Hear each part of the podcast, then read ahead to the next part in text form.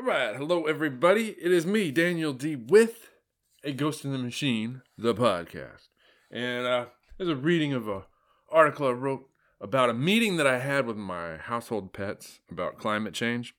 I feel like it was a very productive meeting, um, and I would encourage you to have a meeting with your household pets if you have any. You know about the important issue of climate change, and no, not climate change, the climate crisis, the climate emergency. It's an existential crisis, and we got to get everybody on board, all hands on deck, or all paws on deck, you know, because we got to get everybody involved, including the least among us, you know, our household pets, our furry friends, or scaly friends if you have reptiles, or feathered friends if you have birds, right? So, anyway, this morning, I had an important conversation about climate change with my household pets two dogs, three cats, a parakeet, a lizard, a couple of fish, and a guinea pig. Well, actually, forget the guinea pig. He uh, is no longer with us because uh, one of the cats ate it right before the meeting started. You know, cats do that kind of thing. But anyway, as it turns out, that was actually to fight climate change, and I'll get to that in a minute. Um, I feel like I had a productive discussion with all the animals. Um, the cats were especially helpful. So whenever the dogs got out of line, and started interrupting with their nonsense because you know dogs they got like ADD or something. They have a hard time staying focused right? But the cats were able to restore order and kind of keep things moving you know well Robert's rules of order or whatever right? Like you know the dogs get out of line the cats would hiss and scratch and you know the dogs would kind of get that get the message. You got to shut up and listen because it's important. It's about saving the climate. So anyway I talked to the animals about how we would all need to make sacrifices and by all of us. I mean, of course, the pets, not me, because I'm modeling my household after society at large, right? And I'm kind of the, you know, the elite, right? I'm like the one who makes the rules and has the money and all that. And so, you know, I'll sacrifice too vicariously because I'm going to like give lots of moral and emotional support to my pets as they sacrifice to protect the environment. Um, you know, because we got to save the planet, and uh, we also got to save the Obama's beachfront property, which I'll get to that in a minute. Um, so anyway, I started out by you know telling the pets, uh, hey, you know, you, you, guys are gonna have to all switch to a plant-based diet, and uh, dogs didn't like that. Fuck that, you know. One of the dogs started barking, and anyway, so the cats like had to hiss and scratch and get the dogs to shut up.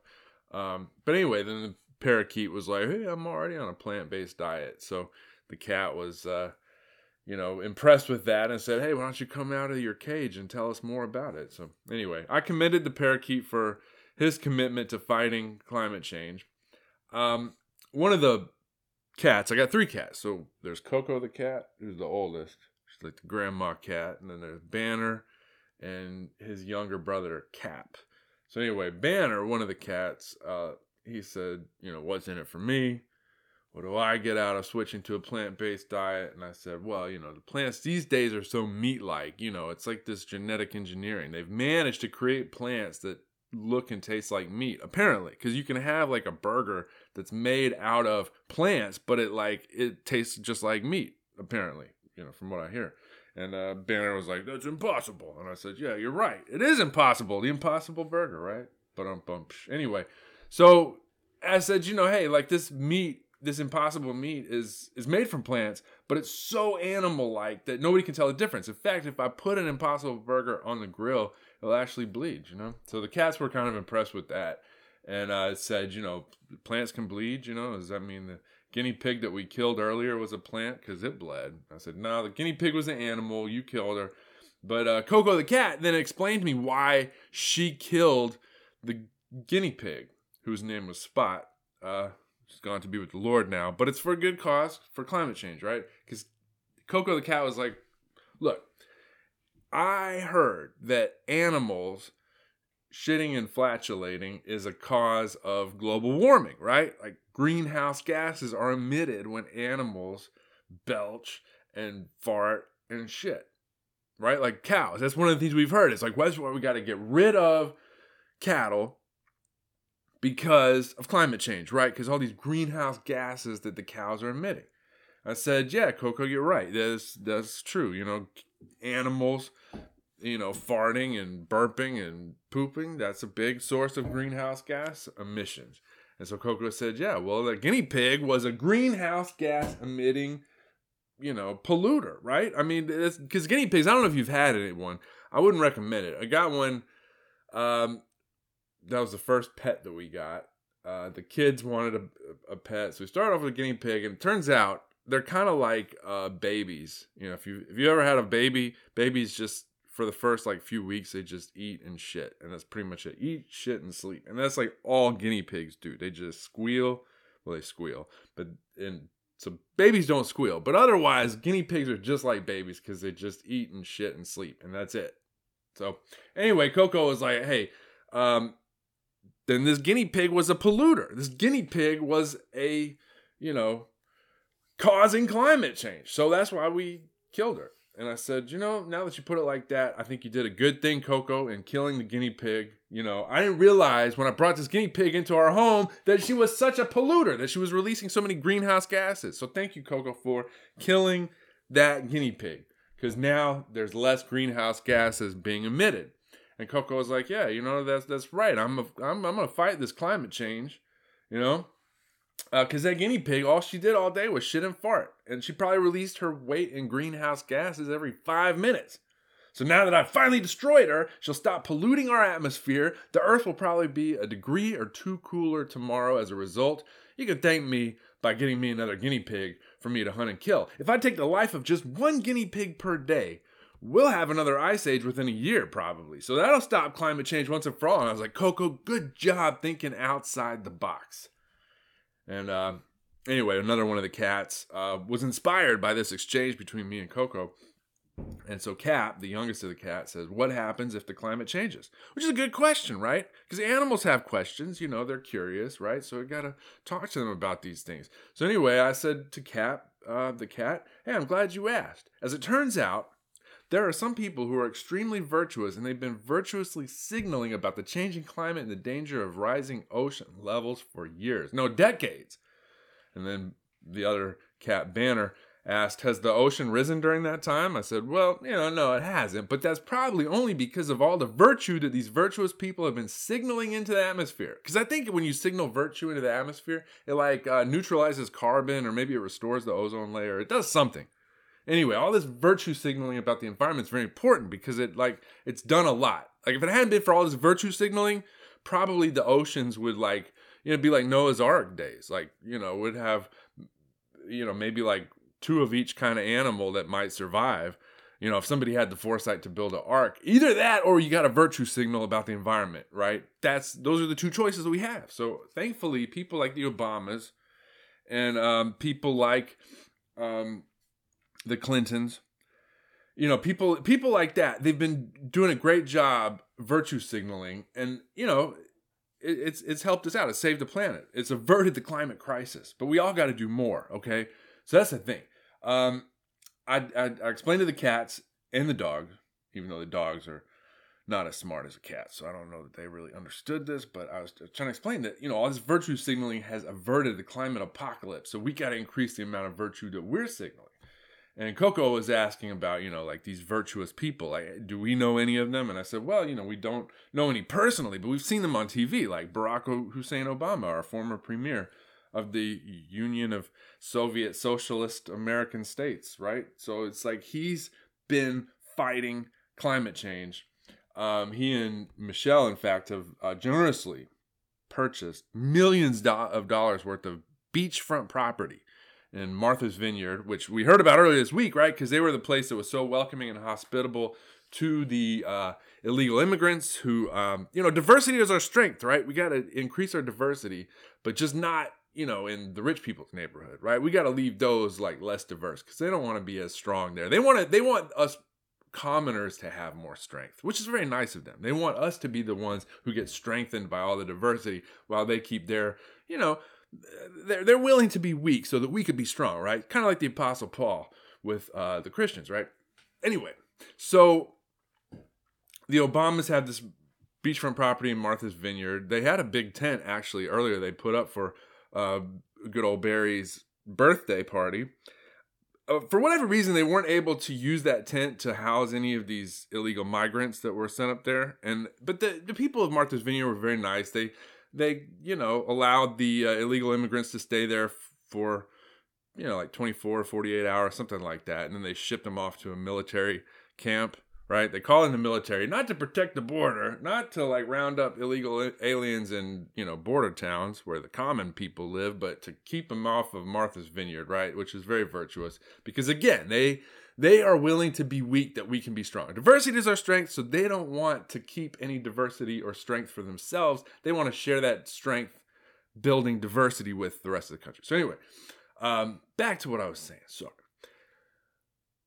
Barry Obama and Michelle generously purchased millions of dollars worth of beachfront property in Martha's Vineyard and in Hawaii, right? Because they know that the climate's changing, the ocean's probably going to rise. So they put themselves on the front line. They bravely put their own million dollar estates and vacation homes between the rising oceans and the rest of humanity, which is very nice of them. A lot of their billionaire friends do the same thing. Um, you know, and they they also, uh, you know, use their private jets to virtuously fly around the world to have conferences on, you know, energy conservation and, and the environment and reducing carbon emissions and all that. It's very important that they do these things.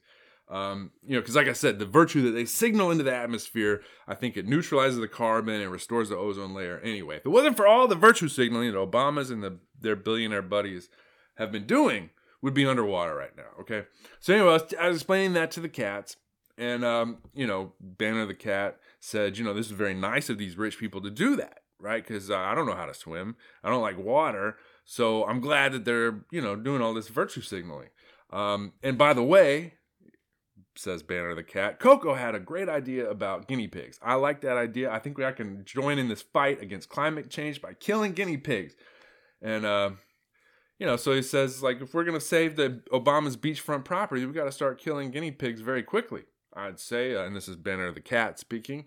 Uh, he was saying that if if he offered generously that if I brought home three guinea pigs a day, that between the three cats, each of them could kill and eat one guinea pig apiece, and um, that would help reduce greenhouse gas emissions. That would help save the environment. And all the cats were agreed on that point. They're like, yeah, we will do our part. We will pitch in. We will each of us kill a guinea pig every day. Just bring these guinea pigs home and we'll kill and eat them. And um, then one of the dogs, cause you know dogs, man, they're always interrupting. So Toby, one of the dogs that we got, he started barking. He's like, "Well, we're good to guinea pigs. What's this shit about a plant-based diet?" And then the cats had to shut him up. Shut up, mouth breather. You know, is what they they call the dogs mouth breathers. Um, so anyway, um, and I explained, you know, that in that you know, in addition to protecting the Obama's beachfront property, they're going to be protecting private islands that all the uh, uh, the many environmentalist elites use, um, like those that were on uh, Jeffrey Epstein's client list. You know, uh, Epstein and Ghislaine Maxwell. You know, they they had that uh, private island that they used to like. I guess recruit teenage girls to be part of the environmentalist cause. I think that's what they were doing. Um, you know, they had uh, the private jet called the Lolita Express that Bill Gates and Bill Clinton would be on, you know, along with the underage girls that they're, you know, uh, grooming to, um, you know, we don't want to use that term. I'm sorry, not grooming. Um, indoctrinating, training, whatever, into fighting climate change by, you know, sucking dick and uh, advocating for an end to energy, basically, like the, an end to greenhouse gases and all that sort of stuff, right? It's a very important thing. Like Greta Thunberg, I think she was one of the girls that was probably on Epstein's island, right? They, they probably, Bill Gates and Bill Clinton probably talked to her about, you know, the importance of using her mouth to suck their dicks and then also, uh, you know, give speeches against, you know, climate change, right? And and greenhouse gases and all that, right? So that's probably where she got the phrase "How dare you?" is probably something that Bill used to say to, you know, I don't know. Anyway, that was stupid. Sorry. Um, yeah. So anyway, these private islands though, they're very important in the fight against climate change because that's where they get because teenage girls are like one of the the the demographics that's most thoroughly committed to climate change, and I think that's what Bill Clinton, Bill Gates, Jeffrey Epstein Ghislaine Maxwell were doing, bringing these teenage girls to that island, is getting them educated on, you know, climate change. And they probably got a few blowjobs and all that while they were doing this education about climate change. But that's what it was really about. Okay. So, you know, then at this point, when I'm talking about that, uh, my beagle, who's named Maxine, Maxine the Beagle, she said, These people sound like hypocrites. If they think the sea levels are going to rise, why are they spending so much money buying property next to the ocean? And so the cats had to shut the Beagle up. Shut up, climate change denier, said Banner the cat. Don't listen to that mouth breathing mongoloid mutt, said Coco the cat. Back to the topic at hand, says Coco. We've agreed that everyone will switch to a plant based diet except for us cats, since we will be fighting climate change by killing and eating guinea pigs. And I said, That sounds about right.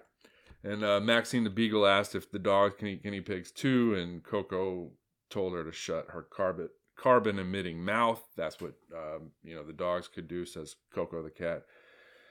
So anyway, yeah, um, cats and dogs kind of don't get along too well. But the cats, fortunately, are very much on board with our plans to fight climate change. They've agreed to start killing guinea pigs more regularly, and I think that will, you know, because guinea pigs are polluters, right? I mean, cows are polluters, but so are guinea pigs. They do the same shit. They eat grass and they shit and fart and belch and what squeal, right? All that greenhouse gases that they're emitting, the cats are going to fight that by killing the guinea pigs so I think um, we we made progress. Now the dogs, I don't know. I'm gonna do the impossible meat with them, or you know, uh, impossible meat's kind of expensive. So maybe I'll just give them like carrots and grass and stuff, and that that'd probably be all right. You know, right? Because uh, I mean, you could be strong and be vegan, right?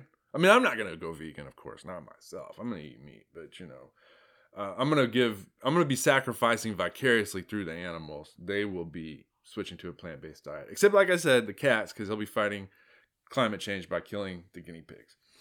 Um, anyway, I decided this is kind of a weird episode, I know, but I, I decided to record it and share this with you because I want you to know that you can have these uh, conversations with your household pets too. It's important. It's important to get all hands or paws on deck in this fight against climate change because it's an existential crisis, you know? And our brave elites, the billionaire class, right? And the, the political class, like the Obamas and the Clintons and their billionaire friends, you know, they they have been willing to get on the front lines and buy up the beachfront property, the million dollar, you know, have these million dollar mansions on the beaches to to put themselves and their vacation homes and their mansions between us and the rising tide, the rising ocean, the rising sea levels, right? They're willing to take it on the chin and lose millions of dollars worth of beachfront property, right?